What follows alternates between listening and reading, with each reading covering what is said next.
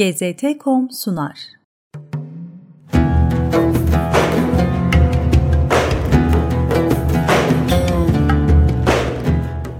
Kadı Burhanettin Minberi Kubbetüs Sahra'nın avlusunda, Kıble Mescidine giden güney kemerlerin batı bölümünde yer alan Kadı Burhanettin Minberi, 1309 yılında Baş Kadı Burhanettin Cema tarafından inşa ettirilmiştir. İlk yapıldığı dönemlerde ahşaptan ve tekerlekli bir şekilde yapılırken, daha sonraları mermerden ve taştan inşa edildi ve hareketsiz bir yapı haline almıştır. Minberin üzerinde küçük ve güzel bir kubbe bulunur. Kubbesi dört ayrı mermer sütun üzerine oturmaktadır ve mizan kubbesi diye isimlendirilir.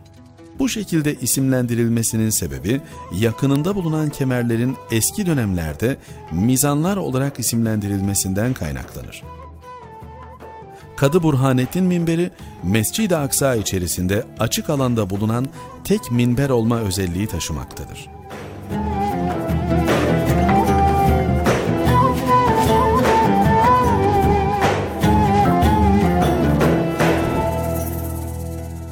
GZT.com sundu.